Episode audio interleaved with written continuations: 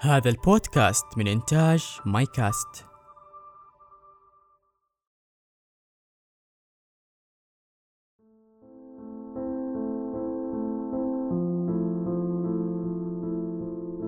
مرحبا أنا عامر وهذا بودكاست جرعة أمل.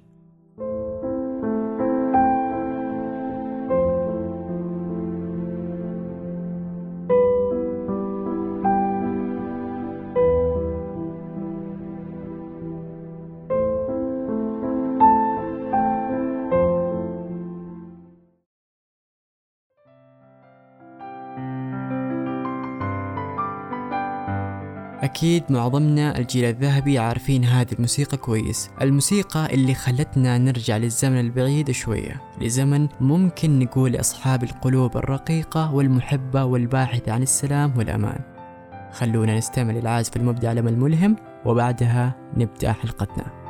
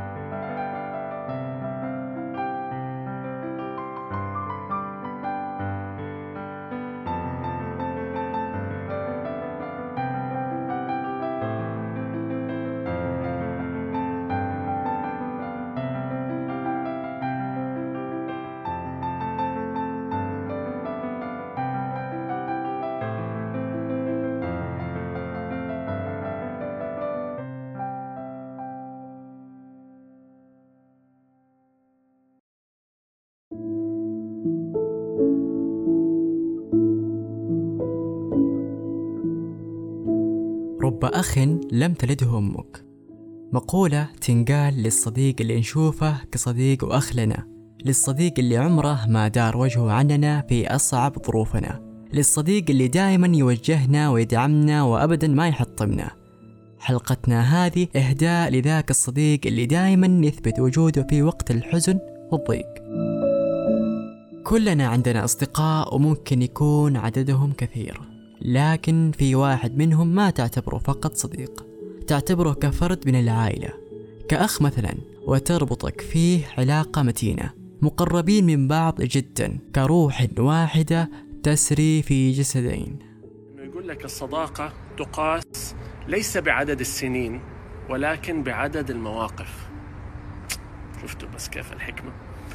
إيش يعني الكلام ده؟ يعني ما يفرق أنت لو واحد تعرفه 30 ولا 40 سنة بس ما صار بينكم مواقف تثبت هذه الصداقة.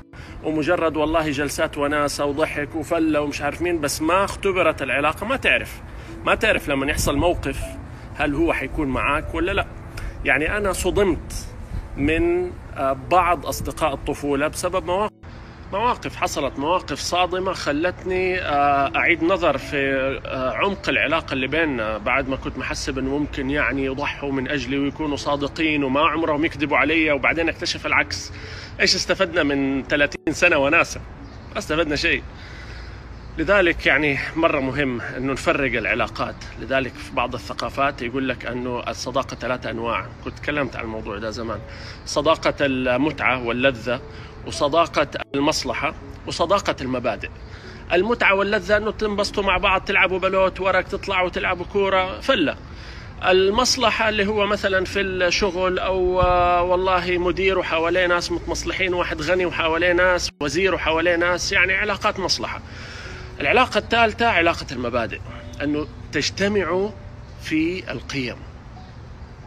في بينكم قيم موحدة أقوى. وهذه أقوى الصداقات. الصداقات اللي فيها قيم موحدة. وما في مانع يكون معاها في وناسة وما في مانع يكون في بينكم كمان مصالح مشتركة. هذه يعني تجمع الثلاثة مع بعض ما في مانع. ولكن مرة خطر أنه أنت يكون عندك علاقات آه، متعة وناسة وأنت محسبها أنها علاقات عميقة. يعني أنت محسب لأنه كل يوم بتلعب ورق مع بعض أنه هذا الشخص اللي معك كل يوم كل يوم بالساعات بس بتلعب ورق. إنه حيكون موجود في وقت الضيق. يقول أحد الحكماء ليس عظيما أن تصنع ألف صديق في عام ولكن العظيم أن تصنع صديق لألف عام.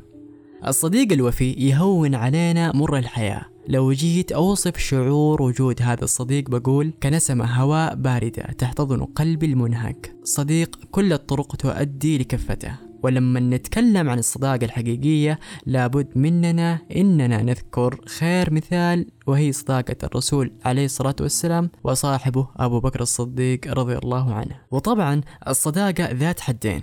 ممكن نصادق شخص يخلينا نثمر ونكون بأفضل نسخة من أنفسنا وممكن العكس تماما.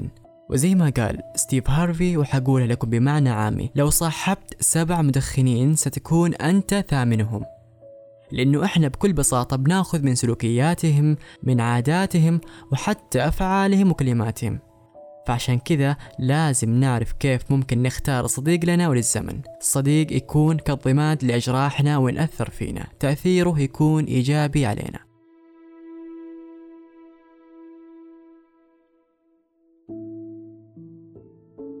فلا تحسب لا تحسب أنه لأنك بتلعب مع شخص كل يوم ورق لمدة 15 سنة يوميا لا تحسب لا تحسب أنه هذا يستلزم أنه وقت الضيق حتلاقيه معك ولا تحسب أنه هذا يستلزم أنه حيكون صادق معك وما يكذب.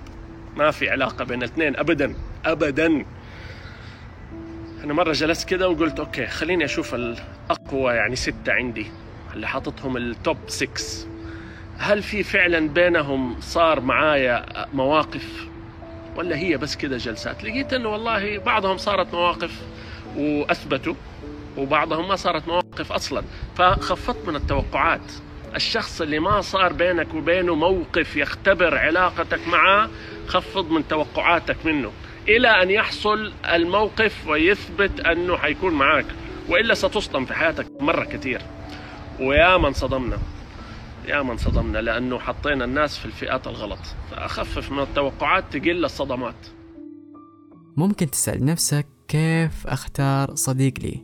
بكل بساطة ووضوح الشدايد هي اللي تظهر لنا الفرق بين الصديق اللي بالاسم والصديق الحقيقي. فالصديق الحقيقي دائما ما يعرض لك الختمات وإذا حس إنك خجلان أو مستحي هو اللي يبادر. اختار الصديق اللي يسعى لمصلحتك وأهم شيء تقبل نصيحته. هو ما نصحك إلا لأنك إنسان عزيز عليه بكل بساطة مهتم لأمرك. والأمر الأخير وهو أهم شيء اختار الصديق المحافظ على الصلاة. وكمان يعينك على الصلاة. هذا الصديق لا خوف منه أبدا. قلبك لا إرادي يرتاح له. إذا تحققت هذه الصفات في صديقك فهنيئا لك صديقا لألف عام. تعرفوا أعز صديق لأبويا. أتعرف عليه ولا في المدرسة ولا حتى في الجامعة. أتعرف عليه في الشغل. يعني هو في منتصف العشرينات وبدأوا علاقتهم حتى كانت آه، سيئة. يعني ما كانت كويسة. ولكن حصل موقف. حصل موقف. قلب العلاقة 180 درجة وأصبحوا أعز أصدقاء صداقة الآن عمرها 60 سنة. 60 سنة. بسبب موقف. وما كانوا عايشين أغلب الوقت مع بعض لأنه هو كان في السفارة متنقل كثير وأبويا كان في جدة فما كانوا يعني أغلب السنين ما كانوا عايشين في نفس المدينة. كانوا يشوفوا بعض يعني بالسنين مرة في الصيف مثلا. ومع ذلك علاقة في الصميم لأنها علاقة مواقف.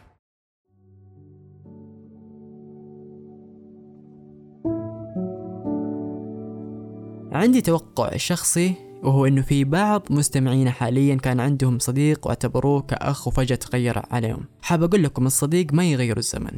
الصديق الحقيقي كمعدن الذهب لا يصدأ ويتغير لونه مع مرور الزمن وكمان لا يخون العهد والوعد ولا يصدق كلام انقال فيك. وإذا أنتم زعلانين من تغيروا عليكم لدرجة إنه نسي العشرة اللي بينكم أحب أقول لكم مرة ثانية لا تزعلوا وتستمر الحياة. أمة محمد صلى الله عليه وسلم فيها خير والدنيا ما توقف على شخص تغير علينا بإرادته.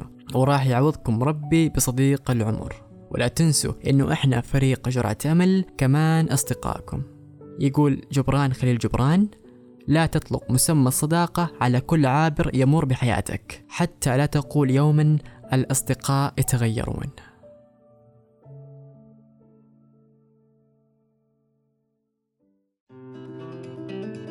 عشان يوصل لك كل جديد من جرعة أمل ما يمنع أنك تشترك وتفعل جرس التنبيه وتتابعنا أول بأول ولا تنسى تشارك الحلقة مع اللي تحبهم. حلمنا نهار نهارنا عمل نملك الخيار وخيارنا الأمل وتهدينا الحياة أضواء في آخر النفق. تدعونا كي ننسى ألما عشناه نستسلم لكن لا ما دمنا أحياء نرزق. ما دام الأمل طريقا فسنحيا.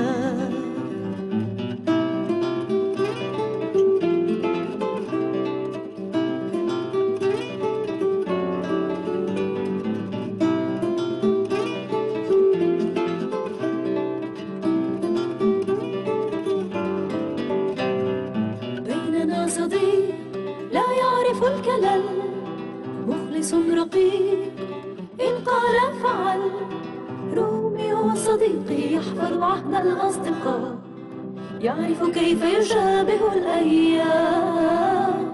روميو صديقي علمنا معنى الوفاء علمنا ألا نخشى الآلام. روميو صديقي يحفظ عهد الأصدقاء يعرف كيف يشابه الأيام. روميو صديقي علمنا معنى الوفاء علمنا ألا نخشى الآلام